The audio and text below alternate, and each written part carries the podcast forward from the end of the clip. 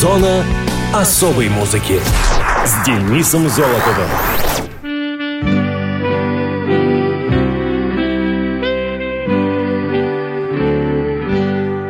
Привет!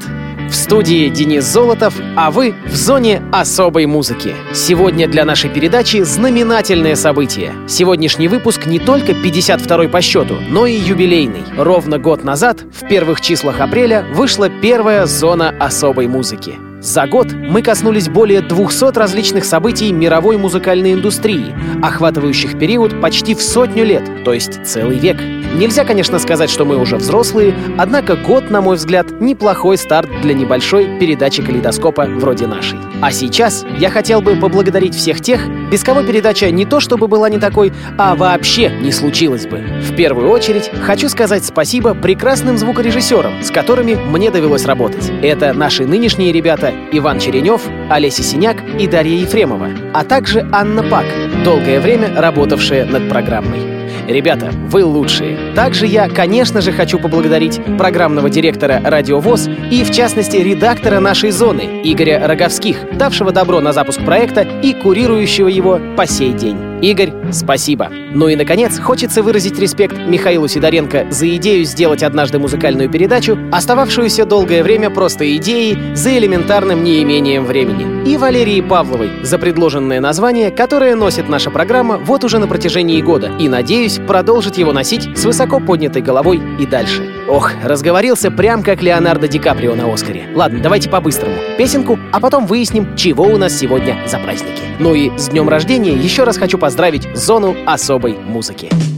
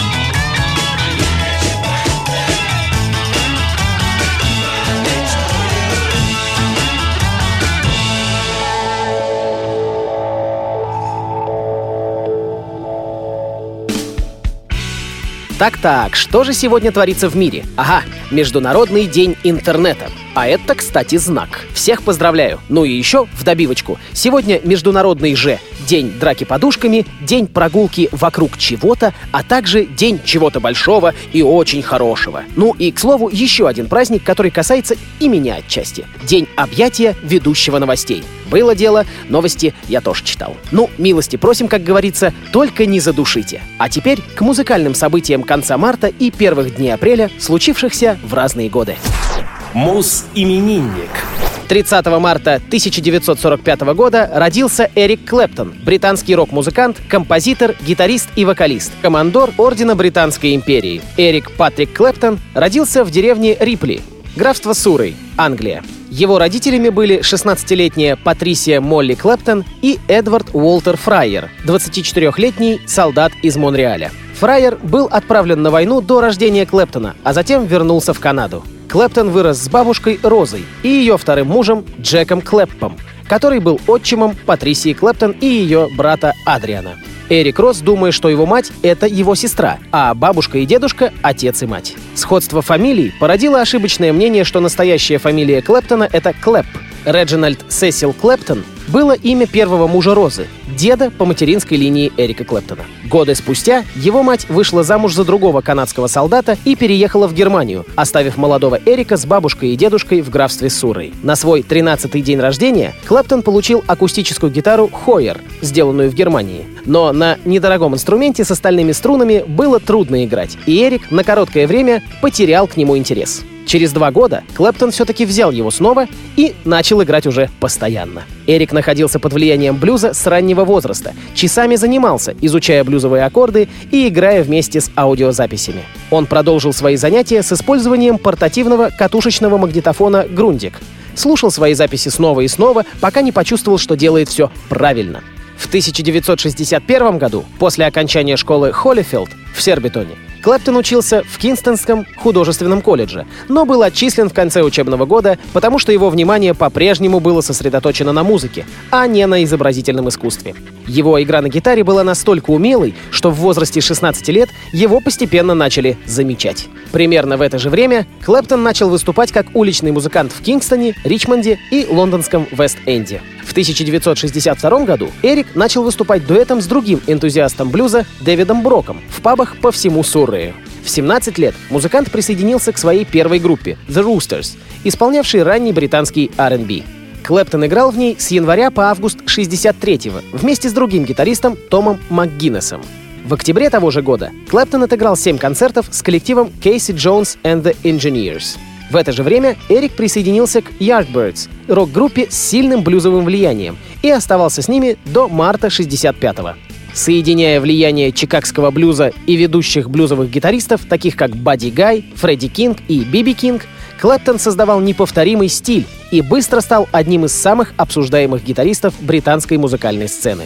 В марте 65-го Yardbirds выпустили свой первый большой хит «For Your Love», где Клэптон играл на гитаре. Музыканты избрали путь в сторону поп-ориентированного звучания. Преданный блюзу Клэптон был против изменения стиля и покинул группу. Он рекомендовал в качестве замены своего приятеля, гитариста Джимми Пейджа. Но Пейдж в то же время не желал отказываться от прибыльной карьеры студийного музыканта. Так что он, в свою очередь, порекомендовал на замену Клэптону Джеффа Бека. Клэптон присоединился к Джон Мейл and the Blues Breakers в апреле 65-го, но через несколько месяцев покинул группу. Летом того же года он уехал в Грецию с группой The Glands, в которой на клавишных играл его старый друг Бен Палмер. В ноябре музыкант вернулся в группу Джона Мейла. Во время его второго пребывания в Blues Breakers его страстная игра создала Клэптону имя лучшего клубного блюзового гитариста. А в следующем году он вместе с музыкантами Джеком Брюсом и Джинджером Бейкером создает группу Cream. В 1970 году Эрик Клэптон безумно влюбился в Пати Бойд, бывшую в то время женой его близкого друга Джорджа Харрисона. Поначалу Бойд отвергала его притязания, но спустя несколько лет она оставила Харрисона и начала роман с Клэптоном. Который женился на ней в 79-м. Несмотря на это, Харрисон и Клэптон остались близкими друзьями. В 1984 году Бойд ушла от Клэптона, мотивируя это его алкоголизмом и многочисленными романами на стороне. В 1985-м Клэптон закрутил роман с итальянской фотомоделью Лори Дель Санто. У них родился сын Конор, который впоследствии трагически погиб, случайно выпав с 54 этажа нью-йоркского небоскреба. Музыкант более года находился в чудовищной депрессии и посвятил своему погибшему сыну песню «Tears in Heaven», ставшую одной из самых популярных его композиций. В 2002 году Клэптон женился на американке Мелии МакЭнери. От этого брака родились три дочери — Джули Роуз, Элла Мэй и Софи Белль. Также у Клэптона есть внебрачная дочь Рут от романа с Ивонной Хан Келли, сотрудницей его студии на Антигуа. На этой неделе Эрику Клэптону 71 год. С днем рождения, маэстро! В эфире композиция «Лейла».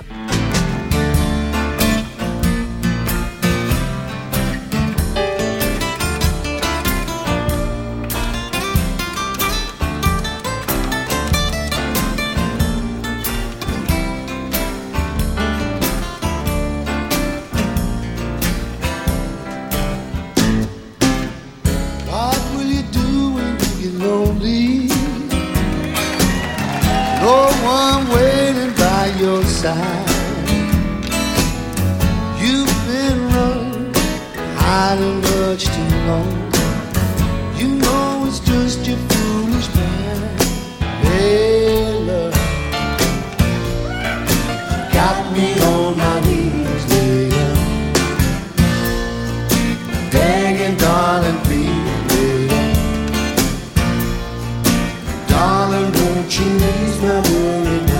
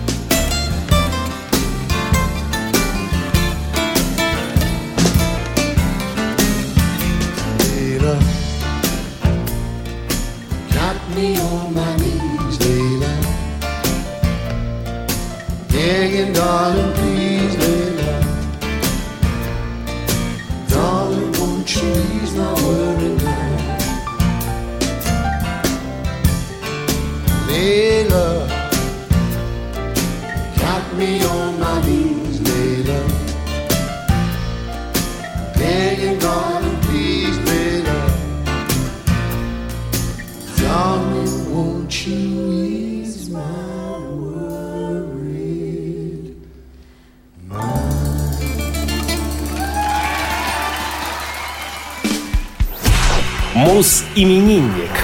31 марта 1955 года родился Ангус Янг, бессменный соло-гитарист и автор песен австралийской рок-группы ACDC. Янг известен своим мастерством игры на гитаре, дикой энергией на сцене и постоянным атрибутом шоу — школьной униформой. Ангус Янг появился на свет в Кренхилле, Глазго, вместе со старшими братьями Малькольмом, Джорджем и Алексом, которые тоже впоследствии стали музыкантами. Ангус начал играть на гитаре в 5 лет — у одного из местных ребят был инструмент, и он мог играть на нем, когда был в гостях. Свою первую гитару он сделал из банджо, которая валялась в доме его родителей, перетянув струны на гитарный манер. Янг не интересовался гитарной игрой всерьез, пока они с семьей не переехали в Австралию в 1963 -м. Свою первую настоящую гитару, Gibson SG, Ангус получил после того, как увидел ее в каталоге у приятеля. До тех пор он играл на старенькой гитаре Honor, которую унаследовал от Малькольма. Джордж, игравший в группе The Easy Beats, учил Малькольма и Ангуса играть, когда бывал дома в перерывах между гастролями с коллективом.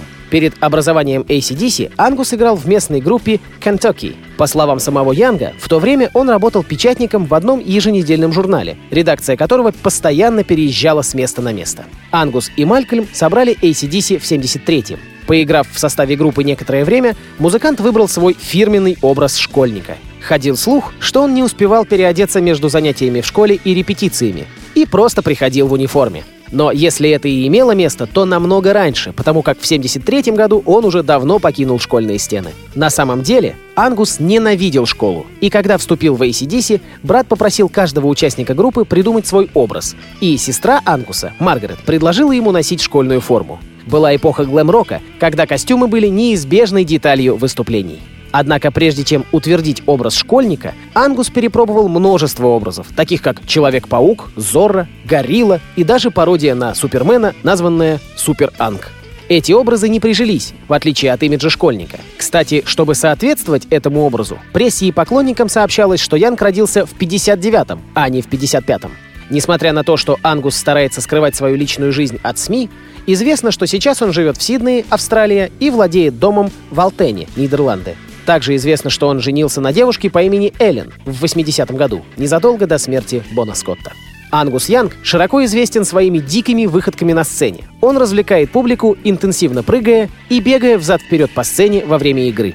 Во времена Бона Скотта Янг часто забирался к нему на плечи, и вместе они пробирались через публику, в то время как из рюкзака на спине Ангуса валил дым. Позже Ангус начал исполнять собственную версию «Утиной походки», которую изначально придумал его кумир Чак Берри, и «Спазм», во время которого он падает на пол, дергая ногами, трясясь, вращаясь кругами и при этом продолжая играть на гитаре. Энергичный стиль игры Ангуса Янга повлиял на многих молодых гитаристов. Его работа с ACDC отразилась на творчестве огромнейшего диапазона музыкантов.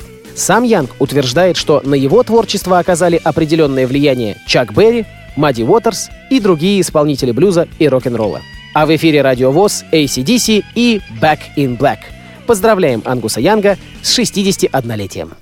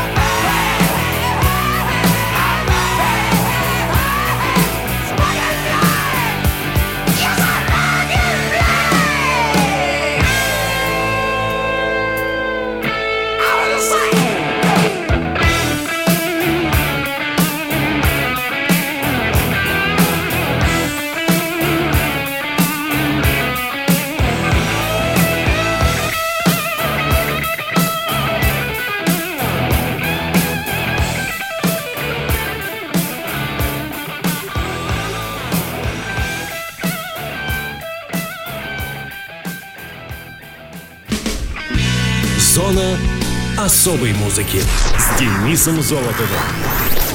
На этом все. С вами был Денис Золотов. Слушайте хорошую музыку на Радио ВОЗ. Пока.